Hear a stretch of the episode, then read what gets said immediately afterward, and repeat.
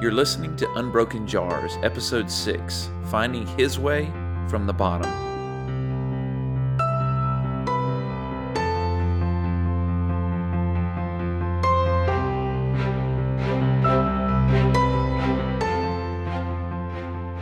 The light of Jesus shines through the darkness, and we carry this light in unbroken jars of clay. We have a life and a story about our faith journey, but we're not struck down. We're not destroyed. Our stories shine the light on Jesus and his power. Our faith walk has forever been shaped by the life of one man, that is, Jesus. Jesus continues to use real life stories of those around us to mold us. We will dive into this world by investigating, interviewing, and walking alongside real people who share their stories.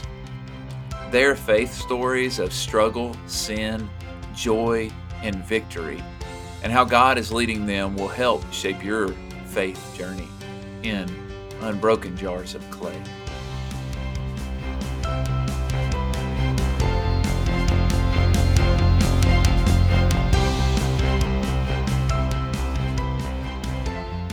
Doug and I are super excited about our guest joining our conversation in this episode. Tom Reynolds began an outreach program from addiction for addiction recovery in 1997.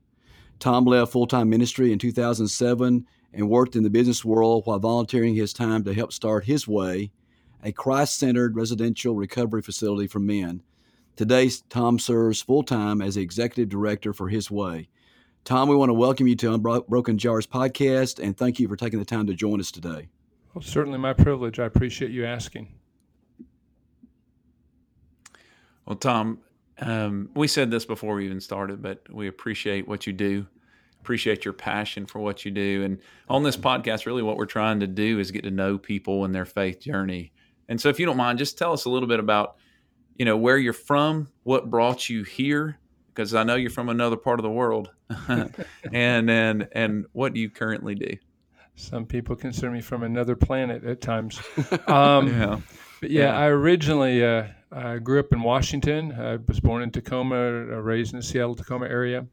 Um, I became a Christian through college when I was uh, a student at the University of Washington. So I had, was converted to Christ, learned about Him there while I was a student, looking for my purpose in life embraced the purpose Jesus had for me, eventually graduated and um, felt called to ministry and got involved in campus ministry. And so um, for a number of years, I worked in campus ministry, kind of traveled around the country a little bit doing that. Was campus minister at Pepperdine University uh, in Malibu. It was my first um, big stop in ministry. I had to start at the bottom um, in terms of the most difficult place to have to live, mm. and then um, then went life. to from from there, my rough life took me to uh, Colorado, and I lived in the Rocky Mountains for a couple years in Denver, and then uh, um, on to uh, New Jersey. I was campus minister and preached in in Princeton um, at Princeton University in the church there.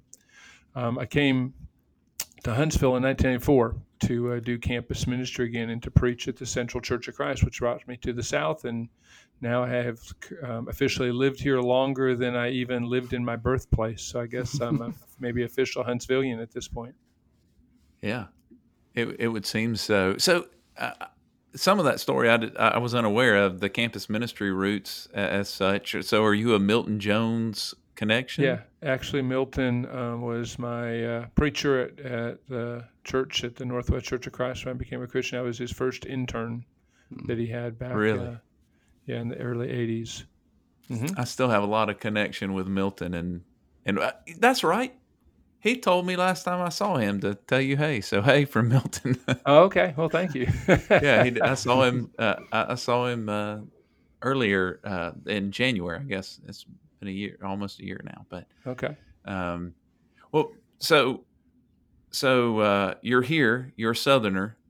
You're now in Huntsville, and uh, you know I, I read that um, several years before you before you came to the way, you were involved in addiction outreach. Something here in in in Huntsville, I think, is is where. Tell us a little bit about mm-hmm. that and where did your passion yeah, um, for uh, right. addicts come from?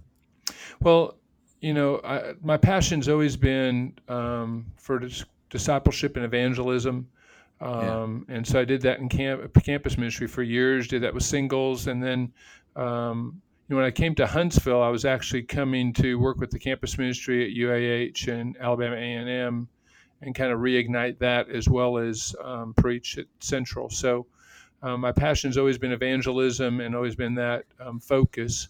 Um, in uh, so I started preaching in Huntsville in 1994. Um, in 1997, I met a man um, named Richard Gregg who was a uh, was in recovery himself, and uh, he came to our church through his um, daughter, and uh, and had a passion for really sharing the gospel in the context of recovery and AA specifically. Um, he had been involved in Alcoholics Anonymous for a long time, and so he really wanted. He felt like AA had moved in its effort to be more secular, and its appeal had moved away from a lot of its biblical and Christian roots, and so he wanted to kind of um, do something to encourage um, getting back to a focus on Jesus. So, kind of through our study and through our conversation, we started a group called the Bridge Group. Um, in 1997, that was a ministry of the Central Church of Christ. That was simply a um, a, a, Bible study group really that had the structure of an AA meeting because kind of the idea was we would run a meeting like an AA meeting that anybody who's in recovery would be familiar with the structure, but the content would be Jesus focused. So yeah. we met twice a week, and uh, we did that for a number of years. And I really felt like the concept of a bridge group was really important because I think AA has a lot to offer the church that the church has lost over the years in terms of its passion for um, the problem. I mean, um, AA is very clear, and we have an adversary, and we got to attack this adversary, and it's very mm-hmm. crystallized. Whereas in the yeah. church, a lot of times the enemy, if it's discussed or even identified at all, is vague and nebulous and and not really clear. So, um, AA, I think, really brings the church a sense of a focus on who the enemy really is, what the spiritual battles really are, and those kind of things. They also are obviously strong in mentoring. They have sponsors, and so every you know everybody successfully going through AA gets a sponsor and a mentor that walks them through the steps. And and I was always a part of a you know strong discipleship focused type of thing, and AA had, was doing the discipleship thing for a long time. So yeah, I felt like I feel like the church. I mean, the church can really learn from AA and and learn from their experiences and their people, as well as just the the rawness and the desperation that people have in AA for hope and for transformation. Um, but what I see in AA or have seen over the years is that, you know, when you get a group of people together who all have the same problem, as much as that self help group can be helpful to them on some levels, it also kind of um, systemically contains within it its own yeah. inherent problems. And so the church can really bring maturity. It can bring people who don't have that same problem, um, have different problems, and help bring balance to um, a group of addicts that are struggling to find hope. And so I think really having a bridge group, having the connection between the two with the church and recovery, I think is a, a perfect blend for everybody. Um, I think the church benefits. I think um, recovery benefits as well. So that was kind of our passion in the Bridge Group, and uh, we did that for a number of years. Um, that's where I learned about recovery. I also had a heart for it. Um, growing up, my father had um, had a problem with drinking um, through the years and had impacted our family pretty severely through that. so I certainly knew that side and that experience and wanted to do everything I could to make sure other kids didn't have to grow up in the same household that that I grew up in in that in that sense. Um, yeah. So those are kind of where my passions come from um, and my experience, and it's been a, a huge blessing. I really believe that um, all the years of campus ministry, the discipleship training, the evangelism, preaching, everything I've had an opportunity to do has all kind of prepared me for this. I really believe that all this has just been a training for the last number of years to bring me into what I've been doing His way for the last uh, 14 years. I, I, I, guess in connection with that, Tom, if I, you know, kind of knowing about your story a little bit, there was a time that you were in full time ministry, and then you left full time ministry, worked in the business world, then kind of led you to start His way. I don't know if you'd be, if you would, just share a little about your personal journey from sure. that full time ministry to the business right. world and how you got into his way. Right. Well, um, yeah, so I was preaching at Central for a number um, of years, obviously, and the church was growing, and doing well. Um, we had the bridge group going. It was a very busy time. Unfortunately, one of the things that happened in my personal life during that time is uh, uh, I went through a divorce in 2003. Um, that rocked my world. That was not something I was intending on or looking for. Um, but my wife, I found out real quickly that one person doesn't want to be married to you. You kind of run out of options quickly as much as you want to be married. Um, mm-hmm. uh, you find yourself divorced quickly. And so um, that was devastating to me. Central was an incredibly supportive um, group during that time. Um, it was hard on I know the elders and the leadership, but they stood with me and supported me. Um, I, I was preaching at the time, and, and typically in the Church of Christ, going through a divorce and remaining in full time ministry isn't much. It doesn't go hand in hand often. Yeah. But the the church at Central and the elders um, did stand with me and supported me and loved me through that. Um, and so I remained in ministry during that time. Um, but in 2005, um, kind of felt like um, kind of coming to the realization that you know there'd be a time when I would probably remarry or those kind of things could happen, and the church supported me doing that. Um, but I really felt like that would be diff- it would be difficult. I didn't want to ask anybody to, to have to marry me and marry the church and everybody else at the same time, and so I felt like it would be best for me to step out of that role. It wasn't ever done. Um, it was really done in interest for for the church, and uh, and really not having the church have to you know get distracted with you know whatever my personal life was going on or those kind of things. I felt like would would be do a disservice to the gospel and to the ministry of the church. So I felt like the best thing to do would be to step aside. So I did. Um, I remained at Central. I mean, I've, I've, continued to this day to be at that church and be an active member there and, and teaching classes and that type of thing. But um, so I, yeah, I, fortunately had a um, brother in the church who was looking for somebody to help him, and, and um, he had bought his partner out, and so he invited me into that um, that work. And so I did that for a few years, um, really just kind of prayerfully seeking God as to what He wanted me to do next. I felt like I was just interested in kind of you know what was the next step, what was the next adventure he had for me. Um, I got married um, shortly after all of that, and uh, and so my wife and I were kind of prayerfully looking at what God would want us to do next. And then in 2007, um, the His Way opportunity kind of came together, um, which was um, one of the guys that I had influenced for Christ through um, the Bridge Group um, was coming back to Huntsville, having been through some residential recovery programs and really wanted to start something like that here in Huntsville. I had another brother in the church who um, owned a, at that point, had come to own the facility we're using now um, mm. through some events that had taken place. And so I kind of brokered that deal in a sense, got them together, and then um, and felt like God's hand was on that to really lead us in this direction. And so um, at that time, I was just mentoring um, the process. I was um, Doug Stogner was the guy that was running the ministry at that point, and so I was kind of mentoring Doug daily um, while I was still working my full time job, and I was kind of helping to get this thing started and giving it direction, and then um, came out and taught on Wednesday nights and that type of thing initially. After about six months, Doug and Clyde Jones, who is the two people who were kind of running this thing, um, they came together and asked me if I would be willing to leave my job and come and start working um, at his way and kind of working alongside Doug. So that's kind of how I got involved um, toward the end of 2007. Um, no, I guess about December, I started that. There's a really cool story um, about how that came about. I don't know how much time we have here, but yeah, go ahead. Um, go ahead. The uh, um, it came the day that um, we had been, my wife and I had been talking about it, fasting about it, praying about it, whether this is what we should do or not.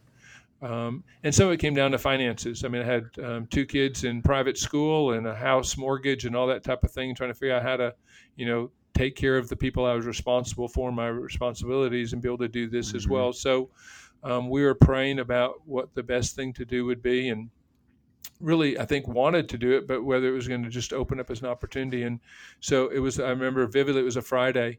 Um, I, we had kind of been praying and fasting and said, okay, that um, we would make this decision and set a date. And so it was the Friday, it was the day I was going to finally decide, and I was still not sure. And so I actually took my lunch break and went to a restaurant by myself to get my tray and go sit in the corner and kind of prayerfully reflect and do pros and cons and decide and kind of come out of that with that final decision. And I got to the restaurant, and a f- guy who is a friend of mine um, was there at the restaurant, and I, I was kind of in this dilemma because I was like, oh no, you know, I really should visit with him, but I don't want to. I want to be by myself. I went to this restaurant so because I wouldn't see anybody, and so I could live, be in a quiet place. And uh, anyway, I decided to sit down with him and talk, and and he um, asked me what was going on. So I told him the story and told him, you know, today was my day. I was trying to make a decision, and one and the thing he asked me is he said, uh, um, "Well, I know some of it's financial. So what you know, what's kind of the financial um, you know thing you need?" And uh, and I didn't really want to tell him that. You know, I was just like, well, I'm not really sure. And but to be honest, it was kind of this ten thousand dollar figure I need to resolve in my head. And he just um, said, well, if my wife and I supported you ten thousand dollars a year, would that help you make that decision? and, uh, wow. And so I said, uh, it kind of makes it right there. And so it really oh, felt like wow. God brought that divine appointment together and was really a confirmation of what He wanted me to do. And I've never um, questioned that calling since. That's really cool. That's an amazing story. I I, I know uh, you feel like God's led you to this work, uh, Tom, but I know it's got to be based upon what the work is about. It's got to be tough. Um, maybe you know, tell us a little about the nature of the work you and the other staff members do at His Way. What's what's right. what's involved with that? Well, you know, we say our, our, our program's a residential recovery program. So it's a, a Christ centered residential recovery program. So, first of all and foremost, Christ is at the center. We have a facility that houses 45 guys, um, and they come and live with us for six months. During that time, I mean, they have struggles um, with addiction. So, it's specifically drugs and alcohol. Um, it's strictly men um, we uh, they come and live with us for six months. The first 30 days, they're just they're disconnected from family, friends, anybody. They have no phone contact. They're strictly in the program. Um, at that point, our focus is really helping to orient them to a Christ-centered vision of recovery. We don't require them to be Christian, nor do we require them to become Christian, but we want them to understand where we're coming from, what our convictions are, and what our center is as we go about helping them. So um, they have a lot of classes they're involved in. They um, we do uh, we start every morning. There's one of the most important things for an addict coming in here is structure. They they have not had structure. Uh, most of them have not been able to even create structure consistently in their lives. And so we have a very structured program. They're up. They have to be up. In fact, we serve breakfast from 4:30 to 6:30 every morning. So wow. come on down anytime if you want to have a 4:30 breakfast. Okay. Um, and uh, and then we have um, devotional seven. They have three classes every morning that they participate in, and then they do volunteer work in the afternoon at one of our thrift stores. We have four thrift stores um, that help support our work, which is a critical part of what we do. They do that um, for the afternoon, come back and do dinner, and then have class every night with everybody. After 30 days, we help them transition into um, to working. And so we have a family meeting. We start reconnecting with their family and we discern during this time, this 30 days, what their needs really are. Do they need marriage counseling? How they about parenting, what they do with finances? I mean, just try to help them resolve all those things, help them with legal struggles that they have. Kind of our conviction is this that as Christians, we are committed to every facet, just as God is committed to every facet of our lives. So we are, as Christians, our ministry commits to every facet of their lives. So it's not just enough to say, okay, you've been clean and sober for six months, but um, you know, are you resolving your um, legal issues, your financial issues, your marital issues, your relationship issues, your spiritual issues, your, you know, um, where you live, you know, what kind of car you're going to drive. I mean, whatever it is that um, are the challenges, we embrace committing to walk alongside them and help them medical issues, health, you know, issues, all those kind of things. So that's a big part of um, what the program's about. So it's really a full, comprehensive program. But at 30 days, we meet with the family so we get kind of a sense of what that situation is. And then we also help them start working. We transport them back and forth to work every day. Obviously, part of that is to help pay their expenses while they're in the program. But really, our interest is helping reestablish them back in the community again. And work, obviously, yeah. for everybody, but particularly for men, is an important part of our identity, important part of our significance is found in work.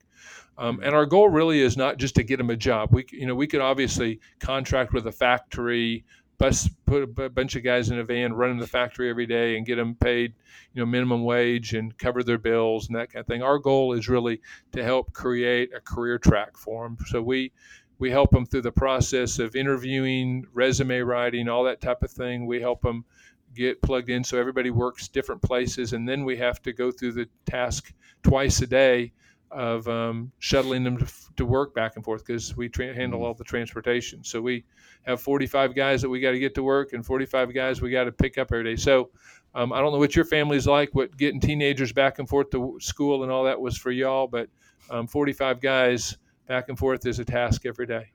I can imagine. I can't imagine. It's, that's why you have breakfast so early, right? Is just to get to get, everything right. started. well, the reason we have breakfast four thirty is a lot of our guys are working jobs. We have to be at work at five thirty, so we didn't have a choice. But if we're going to offer them breakfast, we had to do that. Um, so that's a big part of what we're doing. Ultimately, our goal is to bring about transformation in their lives, share the gospel, give them the opportunity and the hope of choosing um, Jesus in their life and beginning to see his transformation of lives. And we've seen wonderful stories of guys. I mean, I got um, a group, um, uh, kind of a spinoff of this. My wife and I started number a couple of years ago a, a marrieds group at our house of guys who are uh, through the program who are married, um, giving them um, the opportunity to um, work on their marriages. And so we have a small group at our house, and we have you know six or ten couples kind of thing that get together weekly and uh, just seeing the as they grow and and they change just seeing that growth in their relationship and you know having kids and just seeing that life rebuilt is a really um, exciting time yeah. i love I, I love how um, part of this story was you going into campus ministry you being discipled and poured into and you having that passion and then that passion came out here and then you went through a tough part in your life that most people you didn't expect you said that that you didn't want necessarily. You said that. And then out of that, God brought this ministry uh, for you to disciple people, laid them right at your feet. And and they they choose that too. It's a path they choose. That's so that's what I love about his way and, and what you all do there is is that they choose this path they may not want to be on it because of the difficult nature of it, but they choose this path. So God basically lays these disciples at your feet, which you have this passion for, and and God's been working through you in that. I, I know this has got to be. I've watched from from my perspective from the outside a little bit, knowing some of these individuals. Um, this it's been filled with some success and some failure um, if you could share a few of those successes with us, um, and and then how do you deal with the failures? Right. Yeah. There's. Um, I mean, there's great stories of success. I think about. Um, I mean, there's. You know, it's been almost 14 years. All of our staff, all of our staff here are guys who graduate our program. I mean, almost all of them. So, um, our resident directors, our program directors, um, teachers, um, resident managers, campus leaders are all guys who graduated the program, which has been great blessing because um, they have a heart for this. They have a passion for it. They feel like they've kind of, you know, they've been blessed by it too. They understand the day ins and day outs. They know exactly what goes on um, in the rooms and halls of the house and the mindset of every guy who walks through. And so just seeing, you know, we've had, um, I mean, Daryl Floyd's been our resident director yeah. now since um, like 2012 or something like that. And he went through the program and uh, came in and then basically has grown up with it. Jeremy Mitchell as well, who's I know is from Mayfair. Um, yeah. So, um, you know, we've been blessed with a lot of these guys and just seeing their growth. I mean, you know, Daryl has gone from coming out of 12 years of prison. In, uh, this was his um, home plan was to come to his way so he could get out of prison um, after his 12 years, and uh, and now he's you know been here for um, eight years, eight or nine years now working here and grown up through the program. Um, the programs, he's kind of grown with it as it's grown. He's grown. Um, he's an amazing brother. I mean, he, he yeah. has um, been able to get all of his record expunged and all his um, rights back. You know, through all of that. Um, he's went through, you know, the pardon and parole process. He has gotten um, bought his own house. He's gotten, you know, bought two or three cars, and and he's he's here 24/7 on call. Best friends are all these guys who are um, in addiction, and he's constantly gone to dinner with them, spend time with them, and really building brotherhood with them. And everyone loves Daryl, and uh, Daryl's Uncle Daryl to a lot of their families because the kids know him as Uncle Daryl and that type of thing. And yeah. he's been a real heart of what we've done here and so many. I mean, there's been a ton of guys who have done really well. We've, um, you know, grad, we've had um, over 800 guys go through this program, and about 400 of them have graduated and completed the program. Um, a lot of them have continued to do well, you know, for years that we've been able to stay in touch with. We got a guy right now who graduated, mm, I guess, a couple years ago.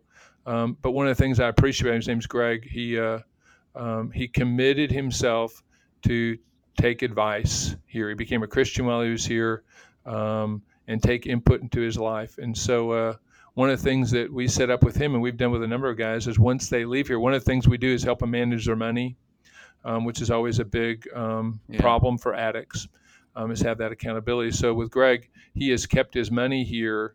Um, I mean, these two years since he graduated and keeps coming here and does money with us um, on a weekly basis to have his money accounted for. He's um, been working at um, a car dealership selling cars, and he is the the first um, salesman. This car dealership's been there for 60, 70 years. He's the first um, platinum sales um, wow. associate there. he had to sell over, I think he sell over 16 cars a month for a year. You can get that status. He averaged 18 a month.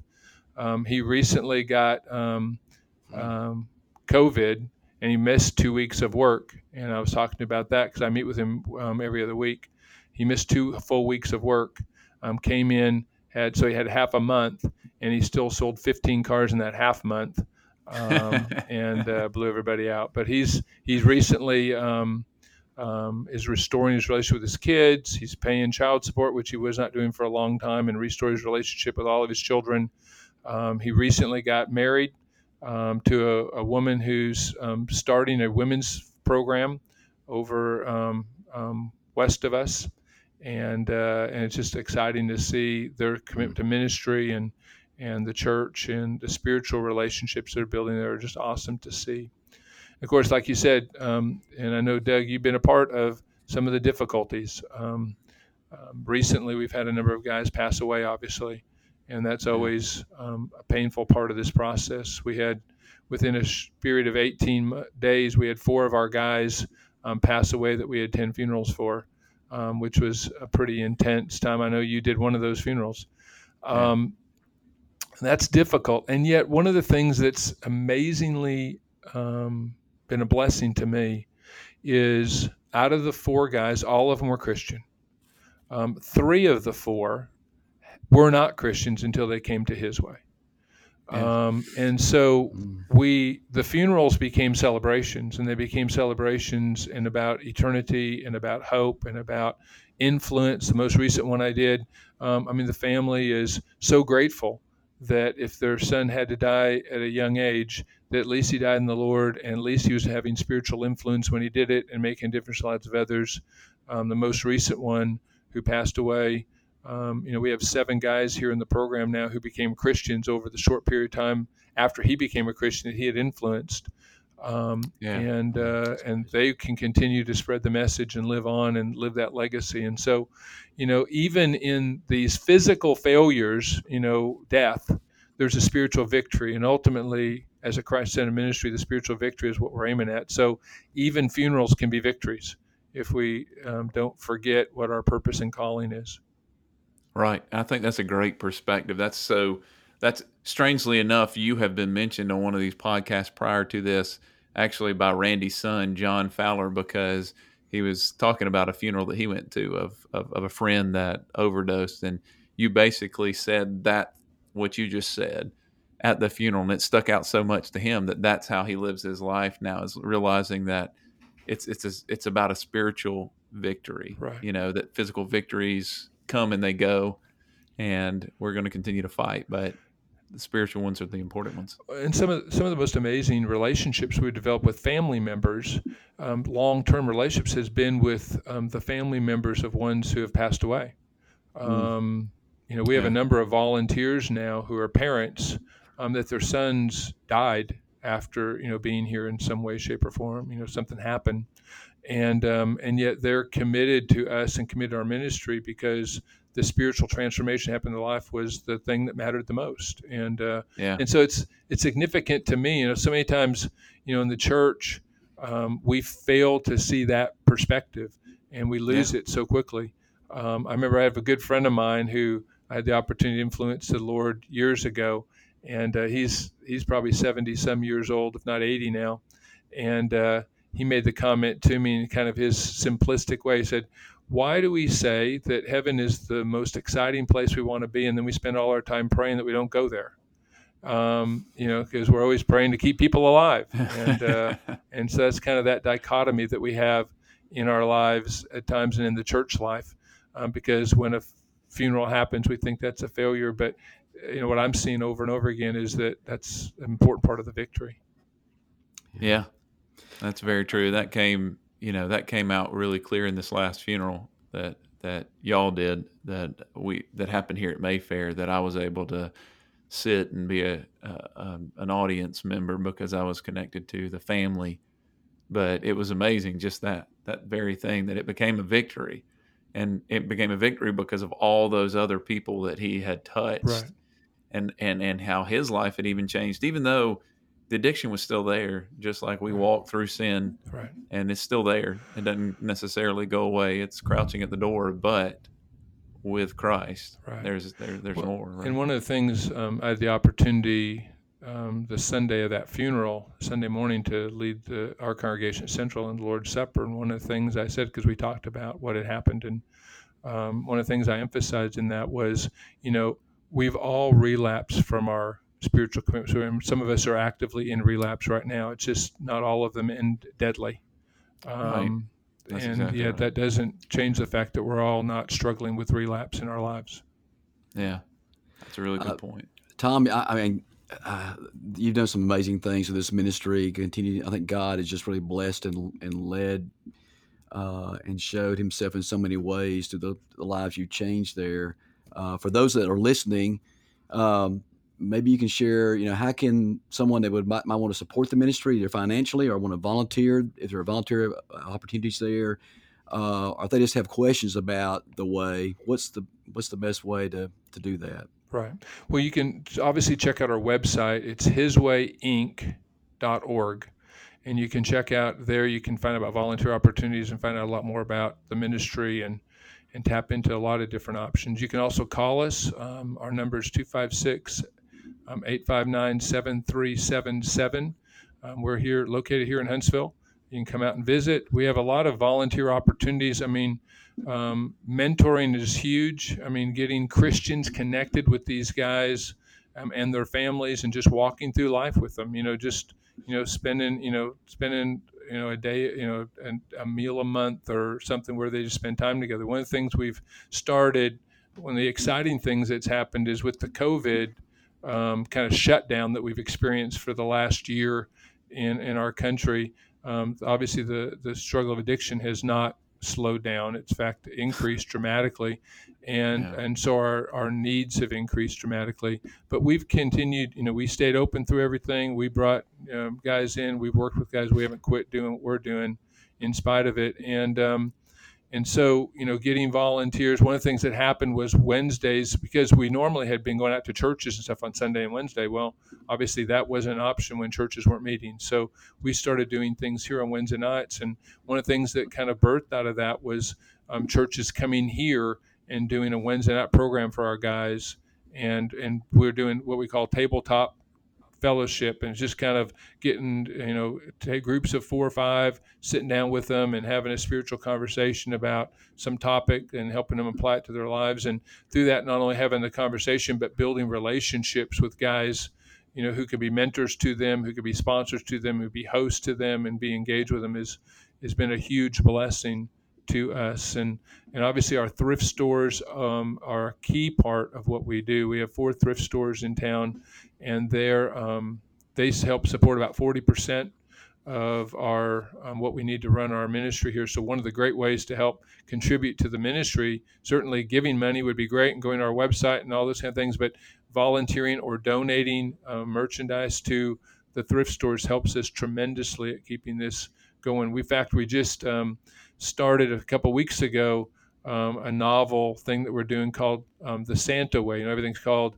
We have His Way, and um, our thrift stores are called the Saving Way. And so now we started Santa Way. So getting ready for Christmas, our uh, Madison store has a whole section just totally focused on Christmas, and it's been wow. amazing because it's just blowing it out with people flocking there and supporting that um, already. And you know, here we are, um, September, October, and people are um, bombarding us with opportunities for Christmas. So it's been great, and volunteers there um, is a huge part of what we do. So, um, you know, financially volunteering.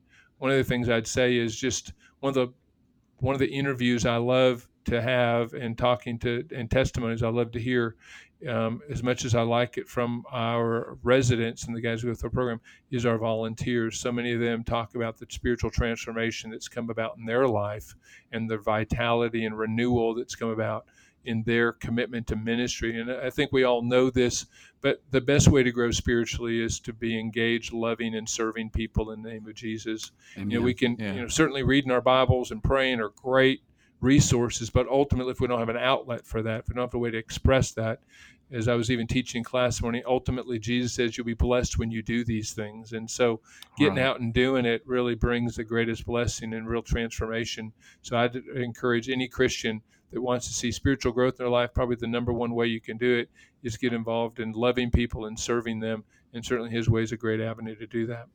Yeah, absolutely. Well, I, I appreciate what you do.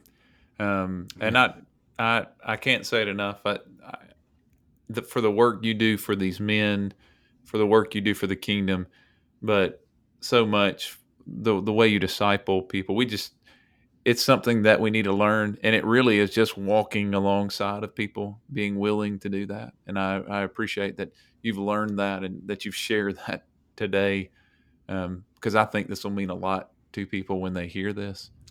Um, it means a lot to me. It's always meant a lot to me what y'all done because, you know, like I said, we've we've benefited in our young adult ministry. Several several of of the individuals have come and involved themselves with us, and they are always such a blessing because they're so raw.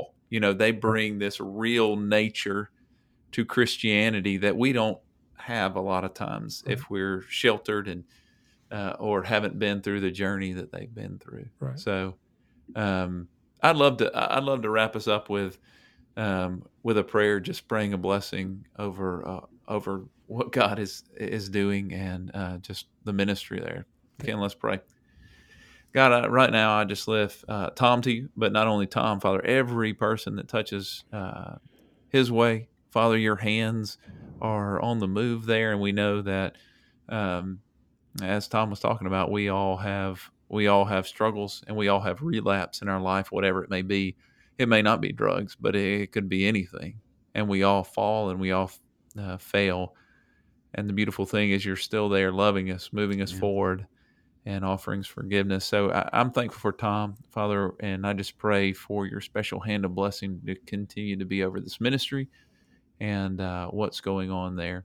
Um, thank you for today thank you for what we've been able to uh, to hear from from Tom and sharing what they what they do. Father, I just pray I pray that you you you bless this ministry over and over, and uh, that they impact continue to impact the the community of Huntsville the way they are. It's through Jesus we pray this prayer. Amen. Amen. Amen. Thank you, Randy. Thanks, and I appreciate having me. I've enjoyed this. Love to get together anytime and share more about this. It's great to, that you guys are doing this, and this ministry is a wonderful thing you all are doing too to get the message out to others. So thank you. Thank you for listening today. We appreciate your comments and feedback on Unbroken Jars podcast. Please understand that our goal is always to honor God by the experiences of real life stories and real faith that you hear on this podcast. May God bless your life as you live out your story of real faith in your own settings.